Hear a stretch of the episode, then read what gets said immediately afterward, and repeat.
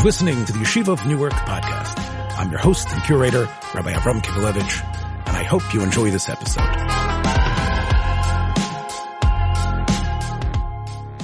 In the summer of 2019, months before the COVID pandemic would fuel a massive expansion of podcast availability, an eventual acceptance of this medium even from the most conservative religious circles, the Yeshiva of Newark launched its platform, fusing an enlightened series of shurim and contemporary topics presented uncompromisingly with serious interviews and dialogue with important figures in education, psychology, and mystical thought. The result shone important shafts of light on hitherto unnoticed problems and suggesting real solutions. During the global shutdown of in-person learning options and forced quarantines, hundreds of searchers across multiple time zones joined our Zoom live events every afternoon and evening.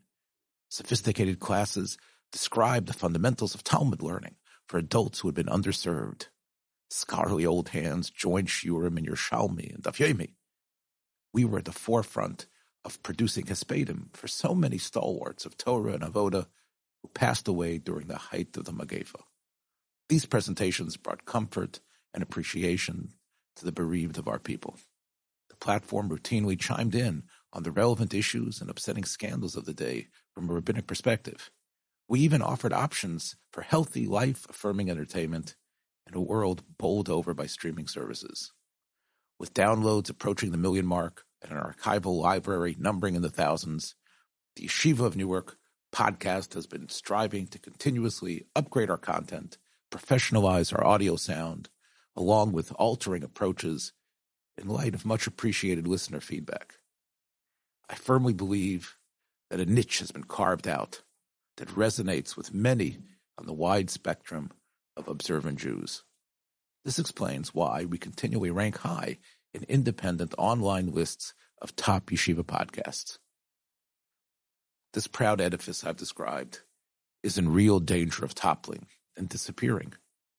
We need the help of our listeners to continue to record and edit, to promote the product that has been a balm and instructor to so many. Just $36 as a minimum donation from a thousand of you out there will keep us afloat. As a new ark of straight, intelligent, humorous discussion, lectures, debate, and inquiry, while the destructive waters of ignorance and identity politics, cyberbullying crash around us. Your generous contributions will seal and galvanize this ark till it comes to a satisfying rest in an era of Beloi Haaretz Dea, heralding Mashiach, B'mheira, B'yameinu, Amen. Shalom, this is Schmoozing with Rav Meir Schiller, Meir Enei Chachomim. Today, let's try to open up a, a pretty difficult box, but I think a box that needs to be opened up and, and maybe it's not even the box. It's sort of like an echo chamber. We're hearing so many different opinions, uh, different shitas, whether it has to do with the actual situation in Eretz Yisrael today about what should be the attitude of the Haredim towards this Milchoma in general, how they should be mishtatev uh, in the Medina. These are questions which we've talked about. You know, this just really uh, emphasizes the fact that we are hearing so many different uh, varieties of opinions uh, that seem to take almost diametrically opposite I- ideologies. And, and as you mentioned to me, this is really the point of understanding, especially if it's the sources are rooted in in Chazal, in the Torah, in the minds of Gedolei Yisrael throughout generations. We have to try to wrap our heads around this idea of Elu Elu, uh, Divrei Elokim Chayim. Ramer, you, you made me aware of a shiur that was given in Etzion, commonly known as Gush, by Rav Asaf Bednarsh. The shiur was then transcribed by, by I assume it's his wife or his daughter, Leora Bednarsh, about this topic of Elu Elu. He calls it halachic pluralism. And he does a really fine job, and we recommend for our listeners to go to the to the Gush website to read both of these articles on halachic pluralism. Before we get into what you really want to tackle, which is Elu Elu in terms of Hashkafas HaChaim. Let's give a little summary of the work that was done here in Halacha of Elu ve'Elu. Yes, the article by uh, Rabbi Bednarsh does a, a, fine job of it, and I can also recommend our listeners uh, locate it. But he quotes what I would call the practical Elu ve'Elu approaches, and then moves on to the more uh, esoteric or universalist approaches. Uh, he be- begins by citing the uh, the Chida, who simply says that in order to understand the accepted opinion in halacha, we must understand the rejected opinion because that will yield greater clarity of the accepted opinion. So it's a very practical matter. Uh, in order to know what we hold, we have to understand the tzad shekeneged, and that will produce greater clarity. But there is a correct a correct tzad, and of course, if you go back to the original Gemara, the Beishamai Basil, the Gemara does conclude that despite there being, being Elu ve'Elu, you do have the halacha kebeis Hillel. So we'll have to grapple with that, that there is a kriyas halacha to some degree. And then he moves on from the Chidah, he moves on to, uh, to Rav Moshe Feinstein and says, uh, Ramesha says that loy um, and that's the starting point for all these discussions. And therefore, as long as one follows the correct halachic process, then those are all legitimate opinions, because Loi Bashamayim, and if the Posek or maybe the Balashkafa uh, reaches a conclusion based upon legitimate sources, then those opinions are legitimate. He calls from Rav Moshe's Hakdama to the Igros, right? Which he doesn't call yes. from a, a, some sort of tshuva or Dibros Moshe. It's Rav Moshe sort of explaining and justifying why he wrote this work and why his work can act as an exemplar for others to model and to see, you know, how he grappled with with ideas. And I think part of it really represents the innate uh, modesty that that really suffuses so much of Rav Moshe's works. My point here is is that Rav Moshe says, yeah, we might be wrong, right? Yeah, it might be Klapi Shmaya, this is wrong, but still, God allows us to operate within this mistake because this was the we used our efforts we expended our energies, our mental energies. We did our research. We did the best we could and we were machria that this is the way to go. so it's divrei Chayim because God is not going to punish us or going to uh, say that we did not arrive to the truth, even though there is sort of this this ultimate truth in Shemayim, but God knows that oh, how weak we are, perhaps, and and and that we tried our best, and God empowered us to think again, and I, I sort of see it as you can see now as sort of like modest acceptance even though maybe Achar Me'av Esther and Ramesh himself will discover that he was wrong in terms of how he poskened. From there, um, he enters into uh, more Rabbi Bednarsh. I mean, he quotes uh, the Ritva, and the Ritva says that um, the Pshat Leba Shemayim he is that um, it's up to the Chachmei Hadar and it's not necessarily going to be the objective truth, and that the Shel Olam has no objective truth in halacha. So, unlike Ramosha is saying there is an objective truth, but we can only struggle to approximate it by utilizing legitimate means. But here in the Ritva, there's a sense in which no, that the objective truth, so to speak, is based upon whatever the Chachmei Adar conclude whatever the Masori yields. The Ritva, you know, who who, who was standardly dealt with, you know, these type of conundrums and difficult issues. He he mentions that this is from the Baliatesvis, and Bednarsh uh, correctly indicates that you can find it in the Rosh Mishans. So I, I think it's it's interesting that it, it's zugepasst for the Baliatesis, right?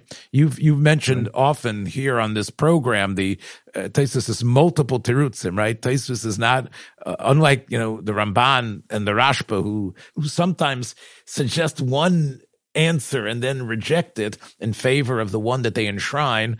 Tesis always gives you like a lot of different choices, right? And and you sort of have to use your cup, as you mentioned uh, often, to figure out. So I think it's Zugebas that the Rash MiShantz, who in many ways is sort of the architect of the taste system that we have, should be the one who says, yes, the truth is there's multiple emisses. There's all these different, you know, approaches. And the Rabbeinu Shalom basically has allowed all of them to be true. I did. I did um, jot down this morning. I found a, psikta that Rav Kahana Piska Yud Beis in which he says that Torah is similar to the mun, and each person tasted the revelation at Sinai according to sort of his own inclination. And we can talk about this a bit later on, where there are those who are going to say a psak depends upon the midah of the pesach, but the psikta does say that um, that's the way Hashem gave it, according to so the way you you want to have the taste, or you are imbued with a certain taste sense. But in any event, he then moves on to a Chabas The Chabas is very confused by this. He says, uh, "Is there not sort of an objective truth in the Torah?" And the Chabas says, "It is not some extra objectivity which lies out there that we approach, but it is yielded by the playing out of the individual poskim. And as I often say, you know, if uh, uh, 50 minutes after the Shkia is going to get a reward for the mitzvah of Krishma Sha'arvis, and the Rabbeinu Tamnik is not, uh, leaving aside all the complexities of those two shitas. But similarly, uh, you know, in terms of uh, till when you can daven mincha, or many many areas of halacha, people could do shnei hafeichim, and both receive the extraordinary schar of being mekayim the being mekayim the mitzvah. Yeah, let me let me just throw in a sort of a contemporary of the Chavas Yair, Rabbi Yosef Irgis, who in the Sefer Shomer Emunim, which is for many searchers has been the Hakdama Sefer for Chochmas HaSod, uh, he discusses how the halacha in the future time will be like Beishamai.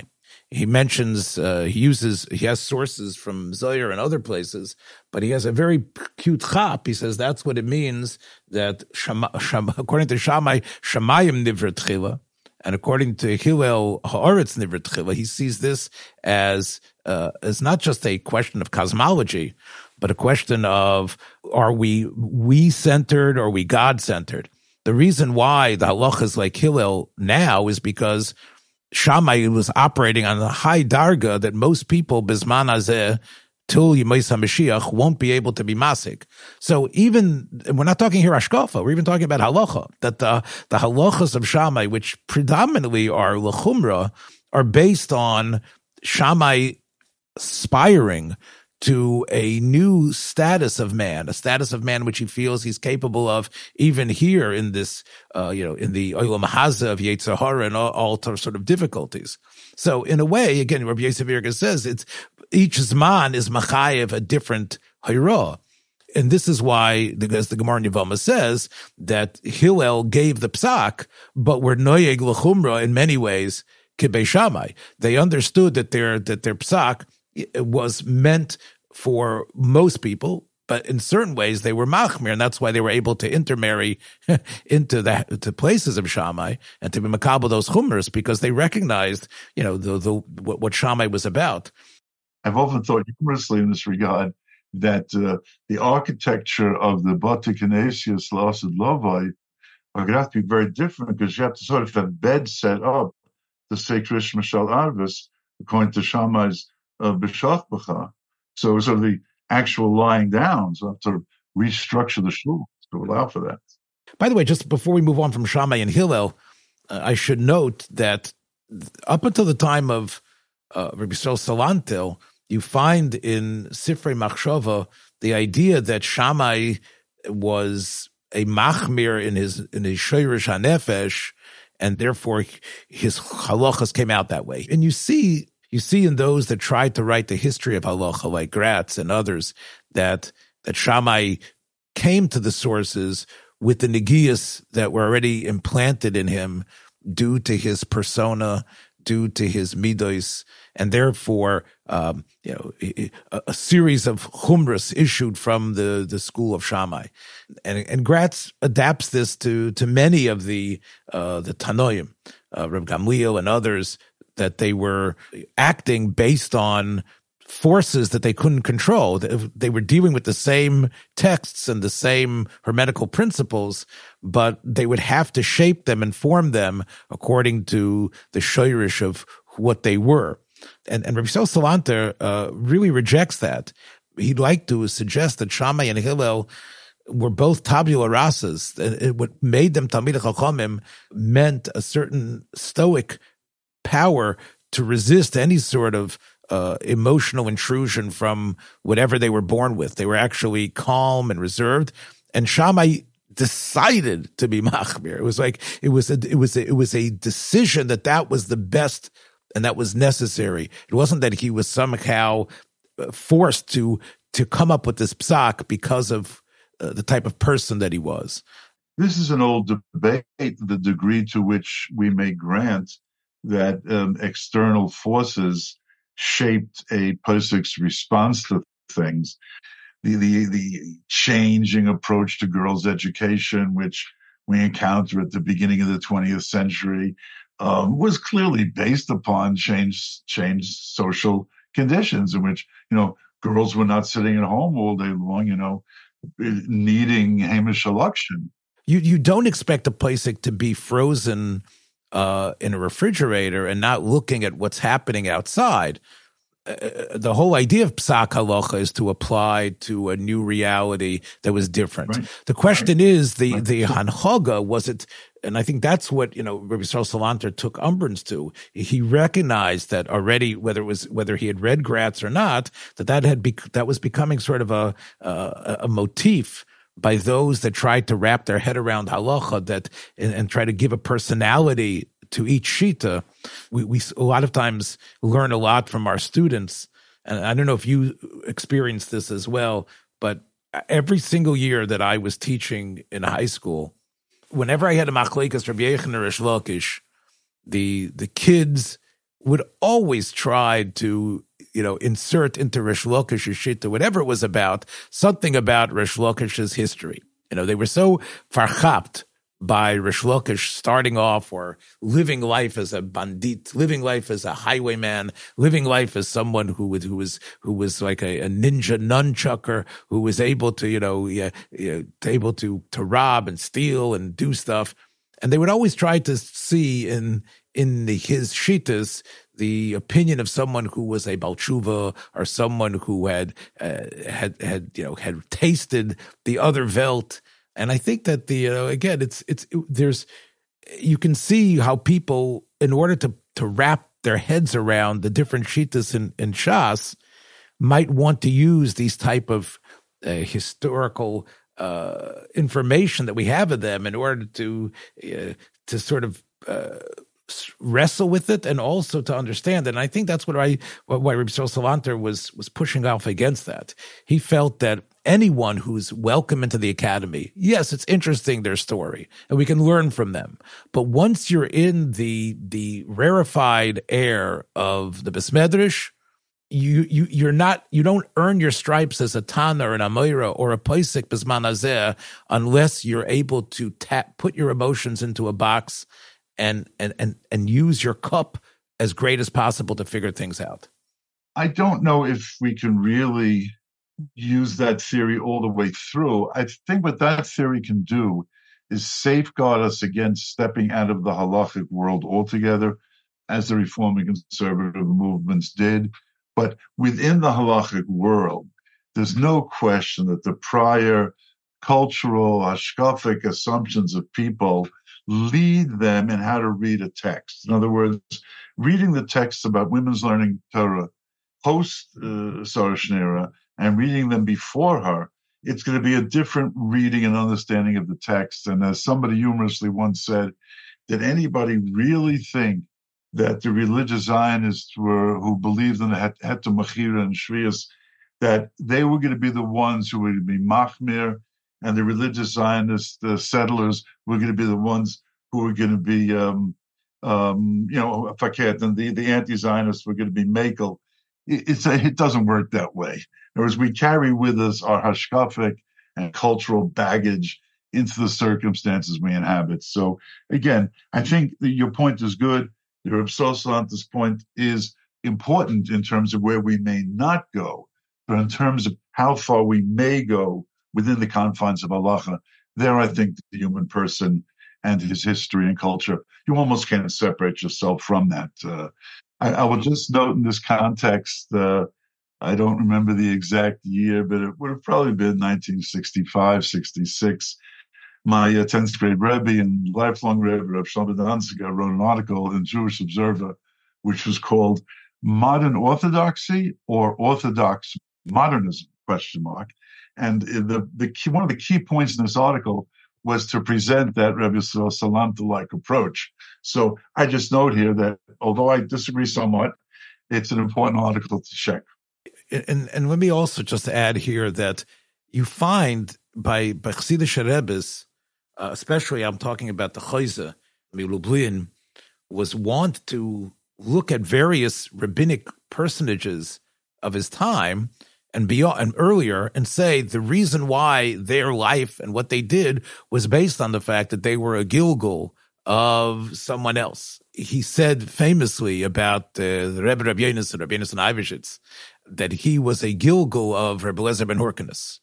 That it's clear that someone so brilliant, someone who who in his time and his youth was known as a firebrand, the most great, the greatest Lamdan, got himself embroiled in one of the most horrendous uh, scandals of the 18th century and the accusations uh, swirling around him that he harbored Sabbatean ideas and actually wrote kameas that were in line uh, towards uh, Shabsei Tzvi.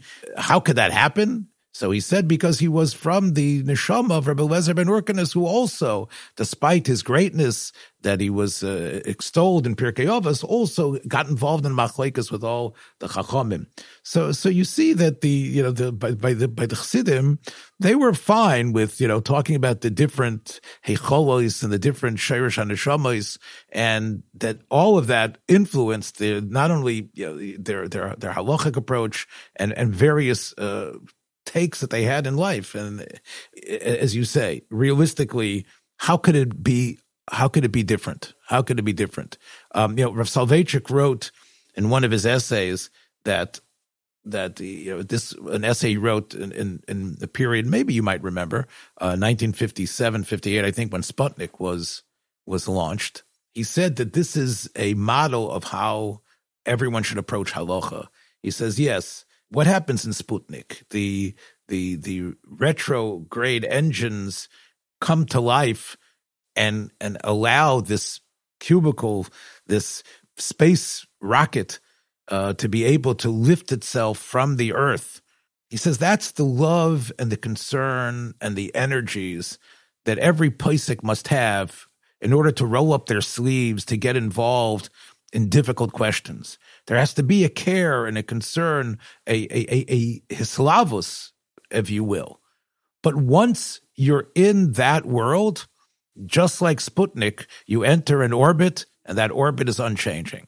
That orbit goes around and around and around and, and it's part of a, of, of a, of a world that, that you can't necessarily take shortcuts.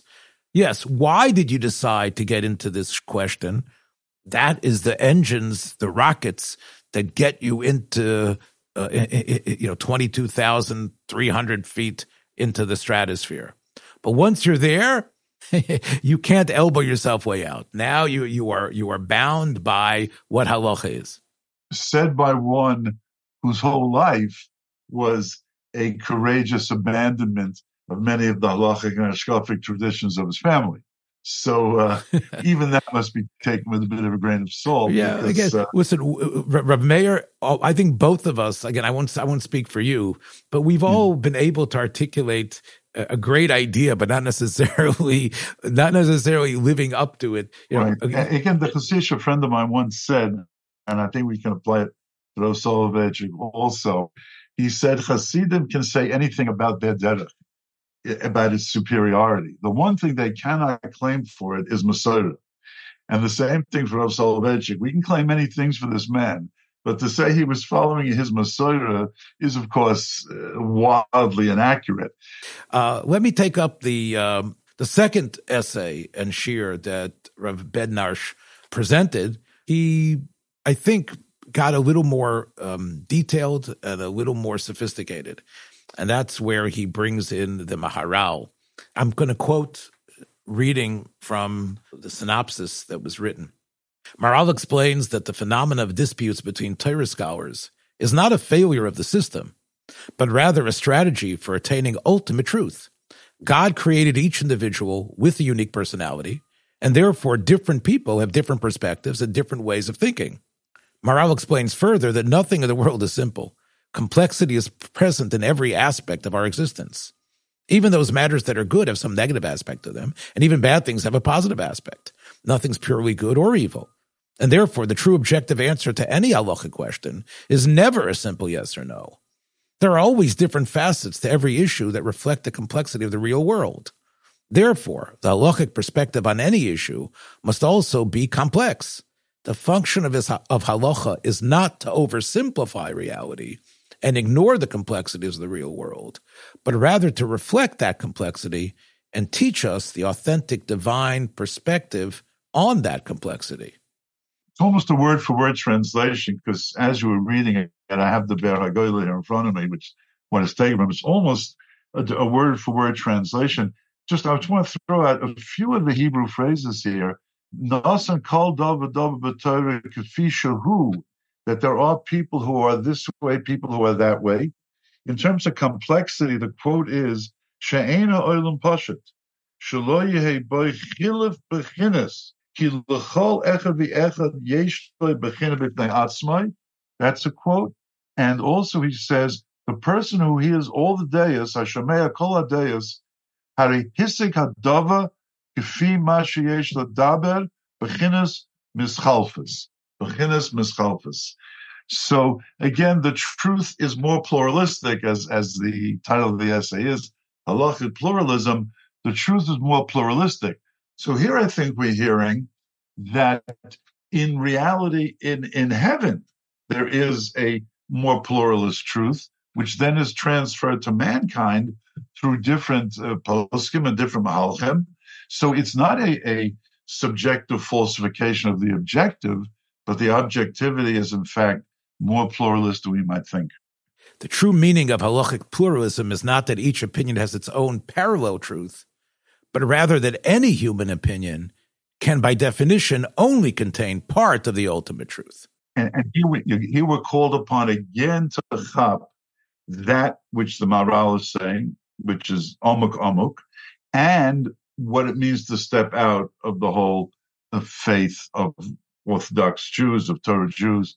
So the Maharal is saying that there, there, there is this plurality of truth in heaven. So therefore, Bednarsh is able to use this Maharal to really, I, I, guess we talked about reform and conservative. We talked about Gratz's writing of a history of halacha. If if one reads and and gets affected by that. One says, "Oh, well, you know, it's all the rabbis are all struggling. They really don't know what they're doing. They are just pushing things based on their ignorance."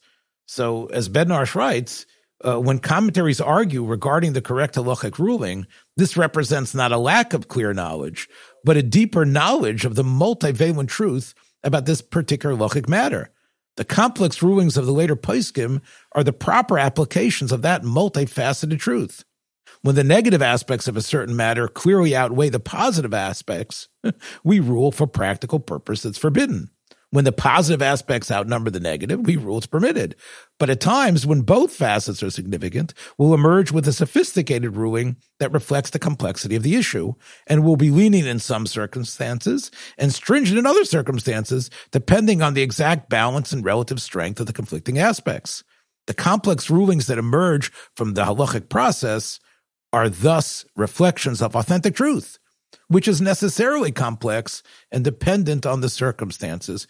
So I just want to say that, you know, Bednarsh's uh, championing of this approach, I think acts as a, um, as as uh, to me a slap in the face to many today, and I'm going to mention him by name because I mentioned him past. Someone I really like, uh, Sperber, uh, who has written, who put together the wonderful Minhagei Yisrael, but he wrote an article in tradition about the paralysis of halacha. He wrote it. you might have read it, uh, Rav Meir, uh, and he talked about how we're, and he he pointed to the Mishnah Brura, who often eh, what I just read from Bednarsh, you could see in every, almost any simon in a Mishnah Brura the types of gradations. Well, it depends here and here at Bishas here, and if it's right, and Sperber looks at that and says, "Look how paralyzed halacha is." Look how you know you trying to somehow make sense of the different shitas and putting in perspective. We're, we're stuck and we don't have a clarity basically it's small mindedness and you need new thinking to sort of like erase the blackboard and move forward. Otherwise we're going to be trapped uh, in this modern world with halachic strictures from an old world. And i think that bednarsh's uh, description of how complex halacha is is how important it is uh, i think acts as as i said a, a defense of what we would call, yeah, yeah, you're right. It is, it's tough to be a basic. It's messy, as Rav Soloveitchik said. Halacha can sometimes be very messy, but that doesn't make it any less true. That doesn't mean that it's a, an example of sophistry or, or just stumbling along. I just want to add one thing because Bednarsh quotes it, and it's so delicious. I can't get away from it. He quotes the Aruch HaShulchan in the Hakdama Choshen Mishpat. Everybody should read this, or at least read this one paragraph. He talks about how good Machloikis is. Machloikis, a wonderful thing he says. And here's what he says. Kol ha-Torah kula nikres shira. The Torah is called a song. The tiferes hashir and the beauty of music, of song, is kesha kolos mashun zemizeh. What makes music? What makes a, a symphony? Different notes, different songs are being sung together. This is the major sweetness, is the fact that there are these kodesh mashunas, and he says whoever has whoever has swam in the Yama Talmud, yira neimus mashunas he will see the diverse sweetness in all the voices. So in fact, this pluralism is the the ultimate sweetness because the truth is in a sense, in a sense, in some areas, pluralistic, provided it is abided by the rules of the game. You know, the, you know, the, the statement that you read from the Rosh Hashanah's is really the reason why, despite the immense beauty and form of the Rambam's Mishnah Torah, that the Rambam's uh, plan didn't work. You know, the Rambam's plan to turn this this incredibly written, wonderfully sculpted, carefully edited work did not replace the Talmud. It did not become what everybody would start to learn. The Rambam writes clearly in his Igris uh, that he expects people he would expect people to start with learning Mishnah Torah, and when they couldn't figure it out, they, they would go onto the shelf and take out a Gemara and seal. Is that what he means? But basically, the the the ideas and formulations would be based on the Mishnah Torah that was written so wonderfully, Beloshana Mishnah. No, we want the messy Talmud with all its Aramaic and its difficult phrases and its its its multiplicity of opinions and that's better. And that has carried the day. The Rambam is the one on the shelf. And it's from that churning we, we take to halacha. We take the halacha from there. Mm-hmm. We started this discussion about what seems to be more on people's minds today, the machleksim in, in hashkafa, in deos. I wouldn't call it politics as much as how are we supposed to look at, for example, the Hakamas Hamedina? How are we supposed to look at the life in Eretz Yisrael, which was so different than anything that had happened for almost 2,000 years. This was a reality, a, a Medina that wasn't necessarily, that was not halachic, but yet was populated and, and, and run by Jews. How are we supposed to live and recognize and comprehend this? And as most of our listeners know, there is one opinion that is, I, I, guess, for lack of better uh, way to indicate it, I'll call it the Satmar Shita. That uh, I, I, wouldn't I wouldn't describe it. So how would you describe it? I would describe it as the stretching stretching back, showing them. Uh, Avi Ravitzky in his book has a chapter. His book on he has a book on Zionism, different shitas. He has a whole chapter in which he says he started his research on the use of the Shalosh Shvuas in Hashkafa, thinking that's a brand new thing. And he discovered that's a long-standing Shita in many Rishonim. Okay, so it's uh, inexact to call it Satmar, but they are definitely the, some of the most vocal uh, adherents to this this Shita. I, I, don't deny that it has that, that yeah.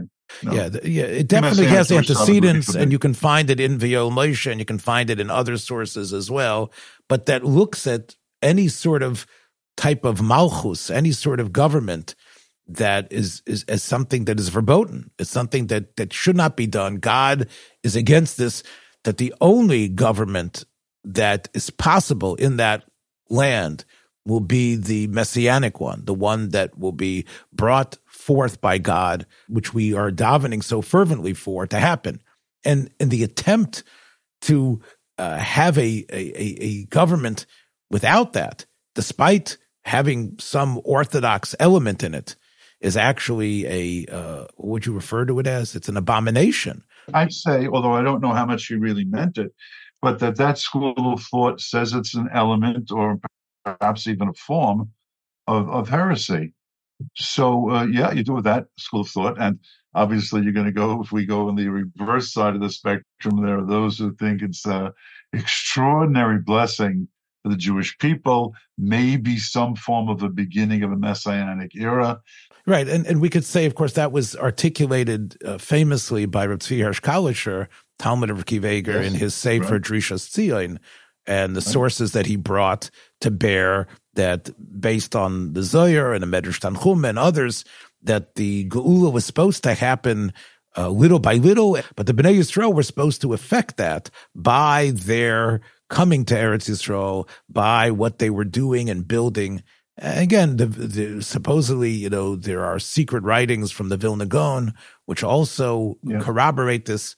Yeah, seemingly impossible to reconcile these two these opinions, two different approaches in Hashkafa, certainly halachic ramifications as well.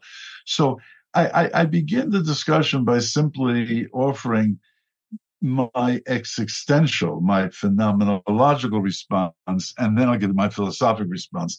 My my existential response is that when I go to Eretz Yisrael, and we've discussed this in the past, I want to spend some time in Mea Shearim, in uh, in Torah in Oil Sarah, in Toldos Aharon, and I also want to spend some time amongst the uh, fervent uh, religious Zionist right wing settlements uh, surrounding Shechem on the on the Hebron, and I, I derive spiritual sustenance from both.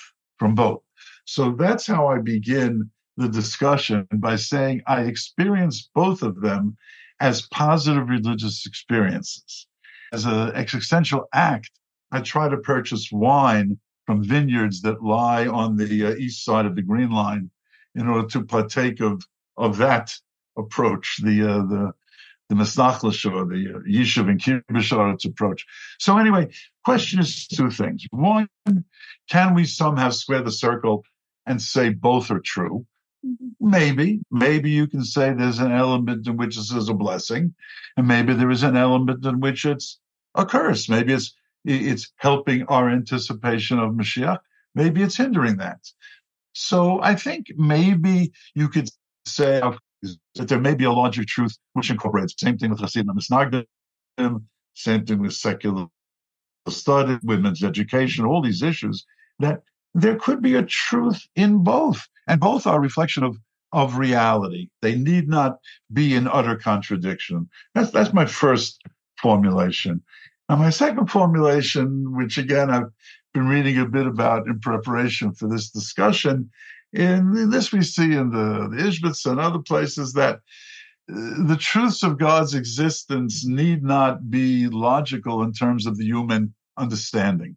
So that although it may appear inherently contradictory, somewhere, somehow, somewhere, it's not inherently contradictory, which is certainly the way I experience it personally, in that um, I experience uh, um, uh, Warmkeit in, in both places. So I put those two possibilities on the table. One, there may be a larger truth which partakes of both.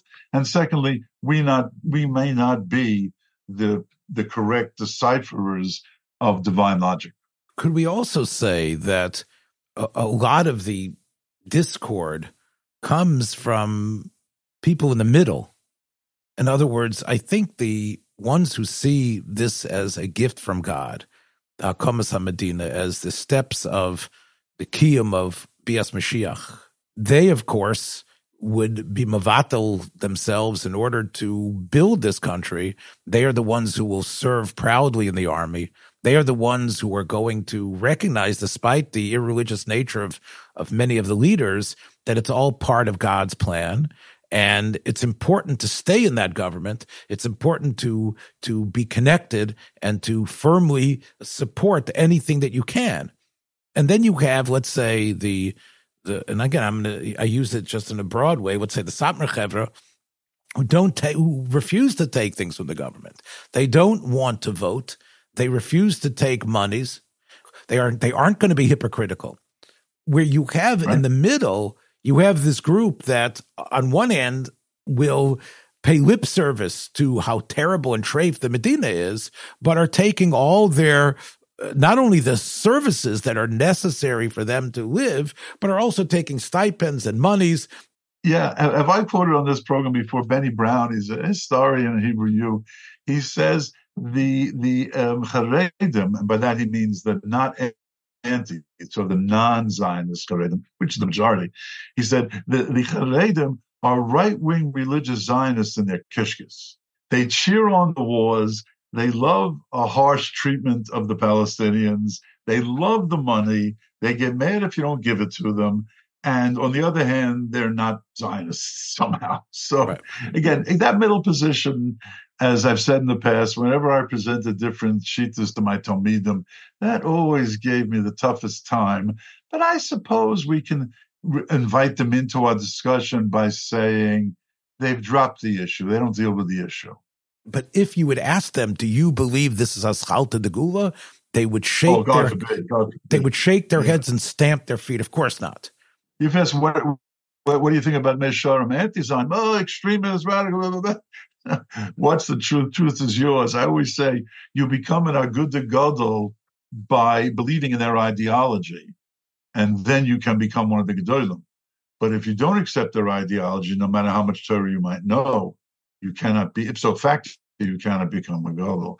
Interesting worldview. Like you say that you get spiritual sustenance from each of these approaches because you you feel that you want to spend time with them, but you recognize yes. that there is a a tension and a churning that occurs when you try to combine. Yes. And, and, and if someone will ask you, well, then what are you? You'll say you're part of this multivalent world that has room for both. Yes. Uh, you know, I, I just want to yes. point out that, and I mentioned this to you yesterday when we were talking about doing this program, that the example that we gave is rooted in a, in machshava and ashkafa, but is super practical about life in Eretz Yisrael today. There was there was another great debate that occurred uh, in the period of the Rishonim that sparked one of the most incendiary intellectual arguments, which was, of course, the attack on the Sifrei Rambam. I recommend our listeners to get a hold of Sarachek's book on the Maimonidean controversy, which does a great job. Um, you can look at Zinberg's uh, history as well, that's been translated by Case Western. But basically, as we know, the Rambam's was was attacked. The Sefer Mada where he talks about what Olam Haba is, where he indicates what the neshama is, parts of Moreh Nevuchim, of course, as well. And there was a, a, a move to ban the Rambam for for these opinions. Bali Atesis, who we mentioned positively earlier, uh, were shocked. The Rash MiShantz, who I mentioned earlier, he rejects forcefully this idea that Tchias HaMesim is some sort of miracle, but is not necessarily important for what Olam Haba is. Tchias HaMesim is, is something that the Rambam sort of calls a, a miracle that, that has to happen. But clearly, uh, the, the body having any part in what's considered the ultimate reward of a human being with God is is nonsensical. He he rejects that. Says the soul that we have been graced with is all potential that we use the the godly aspect of ourselves, which is our mind, our ability to formulate, to intellectualize, to theorize, to be able to work on abstract thought, which to him is the highest, holiest work that a, a, a, person can do to move from the particular to the universal is bonding with God. And only those souls who, because of the mitzvos that they have done, has given uh, been a launch pad for the the human being and his soul to really become one with what he calls the Seichel HaPoel. A, a Calvinist theology which allows only for the salvation of the philosophers. Very small heaven. The Rambam has a very small heaven. And, and this opinion of the Rambam uh, obviously is something that he was damned for. And it was interesting that the Ramban uh, defends him. The Ramban, who in many circles is seen as the linchpin of Kabbalistic thought. Now, what he says is in the Shaar HaGemul is that the Rambam's description of the dvekus of the actualized soul with the universal seichel hapoel in such tainug is to him a beautiful description of what we call Gan Eden. So I, I think, you know, we talk about Elu ve'elu, and we talk about uh, Elu ve'elu on, and, and, and, in some ways, don't you think, Rav Meir, that this is almost even a greater question than the nafkamina between, you know, the Kalischer Satmar divide about right. what, right? This really goes to the essence of what we are and, and, and what God is and what our souls are. I agree. I agree completely. And I think that any a holistic approach to that is going to have to resort to Ishbitzian reconciliations that go beyond our logic. I agree with you. I just wanted to add one more point before, because I don't want to leave here leaving the non-Zionists, which are the majority of Haredim in the world. I don't want us to leave them battered and bloodied on the battlefield here. Um, I would say that um, although I, I, don't see them as possessing a worldview that travels well outside the confines of the beis medrash or Shalashudas or wherever they congregate, I do find their life as lived as inspirational. So there are some ideas that belong within the box in which they are articulated, but I would very much enjoy sitting in one of their Bata Midrashim and learning, going to, to Belz, to Vishnitz, to to to to all those Hasidus in which are part of the non-Zionist world. So let's make them part of this of the Aruch HaShulchan song by virtue of the way they live their lives, which again, not free of criticism there either, but by virtue of how they live their lives, and say that they are not responsible for those who take their worldview outside of the beis medrash.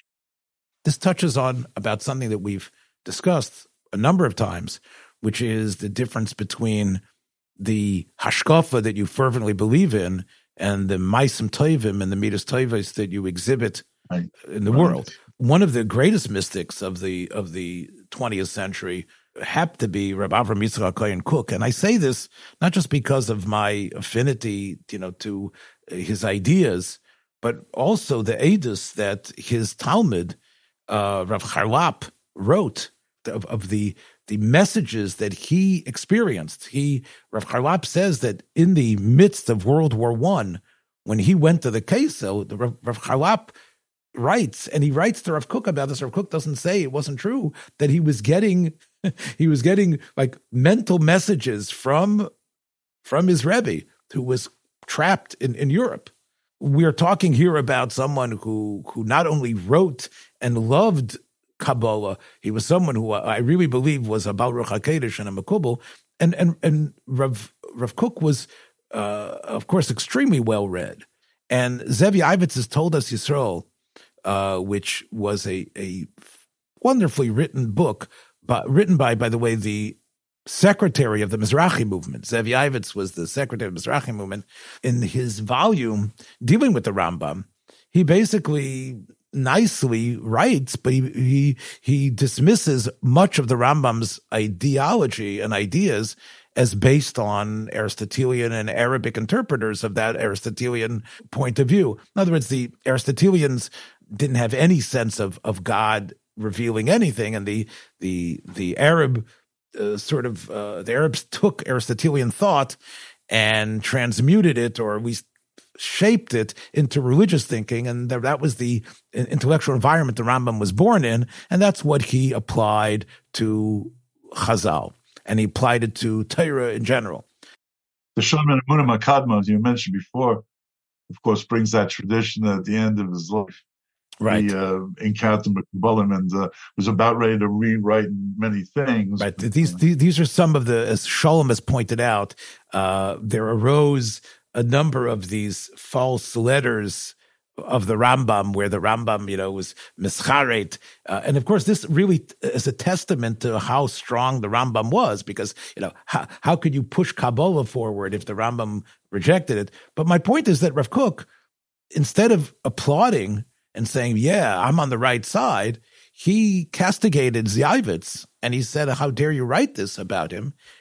I, it's not that I agree with his hashkafa, but once he articulated it, absorbed it, and lived it, and davened his Shemona Esrei with tefillas to the Seichel Hapoel, and speaking about his nefesh and neshama in these Arabic Aristotelian terms that he had elevated, so it becomes Kodesh, Rav Kook says. It becomes Kodesh with the neshama of the Rambam himself. That even if he was mistaken and he was the inventor, and, and no one else had said it before, but the power of an individual to grasp an approach and be honest and live with it allows it not only to work for himself, but Rav Kook says it allows it to work for others who now want to follow that path it's now got the kedusha of the neshama of the Rambam himself, and and therefore, you know, others can now. Even though it, it seems to be antithetical to Chazal to say there were no shadim, all the opinions that that we all know from the Rambam that sound so odd, we can adopt them and he feels he's Rav Kook wasn't adopting them, but it's open, and and I think this is a uh, uh, uh this point is not only an interesting idea, but I think it could perhaps help others who are who are students in whatever derech that if if that derech was developed by a person and and and, and it's l'shem shamayim, it, it also through the individual kedusha of the of the progenitor of that idea, it now can become the neches of Klal Yisrael. Well, again, I, I'm accepting. Well, let's accept what you're saying in terms of legitimization, and let us accept even to say someone might yet adopt that today, but it's still going to leave us searching for how to understand: is there not a truth about how the soul is judged in the afterlife? So again, let's accept a legitimization but then we're still going to have to somehow wrestle with the, how does that impact upon the actual truth of, of the afterlife. As you say, like the Ishbitzer, the it, doesn't make a difference. Yeah. In other words, there, yeah, yeah, could be, could be, yeah. In other words, can anyone say, as Rav Kook says, that the Rambam somehow comes to the Ilma Emes and is now sitting like like with the dunce cap, like in the corner, right? You know what I'm saying? No, but since he lived and was able to to synthesize and insert and elevate those ideas, he has to have the that heichal. And by the way, in, in the Shivcha Besht, it mentions how when the Besht made an Aliyas Neshama, he he first went to the heichal of the Baliyat and then he went higher to the heichal of the Rambam. So it's it's it's it's it's incredible that the Rambam's Heichal, despite its its foreign you know accoutrements, because of who he is, was able to achieve that. And I, again, I think that this, I think this generates hope for everyone out there. Whatever argument they're engaged in, if they are, as you say, in their midos, l'shem shamayim, if they're, if they clearly do not trample on, on, on others, that they're not engaged in the pettiness of lashon hara, that that that almost everything about them is uh, uh, uh is, is exemplary. I, I, think one could say that that they are living that life. They are living a life that the Ribbono Shel Olam is nisratza with. Wouldn't you say that? Within the conf- within the confines of Torah. In other words, yes, of course. To, yeah, right. Yeah, we have to say those who step out of that are, are different. Listen, the, they say the Rambam is going to be very busy in heaven uh, confronting all the Briska right. uh, for the distortions of what he wrote in his Mishnah Torah. So he'll have a, quite a busy task there to justify the philosophy and to critique Briskism, I suppose. Right, right. Kopanim, I think we've, like we said, we, I, think, I think we've revealed the the tip of the iceberg, but I, I hope yes. I hope those that are out there in the in the North Atlantic don't necessarily feel that they are going to go down with the ship. May we continue the metaphor a bit and say that students of the Titanic say that would the ship not have turned and would have smashed head on to the light to, to the iceberg, the ship would have survived and far fewer people would have died. It was scraping the side of it which popped all those rivets. So maybe we should sail on and confront. That's right. E- even though it seems to be, it seems to be fraught with difficulty and discord. Sail on, sail on. we'll catch you, Mirza Hashem, next time. Take care, everybody. Be well. Thank you so much for listening to this episode. I hope you liked what you heard. If you did, please take a moment to share this or any of the many episodes available on our platform with friends in order to help grow our community. Until next time, shalom.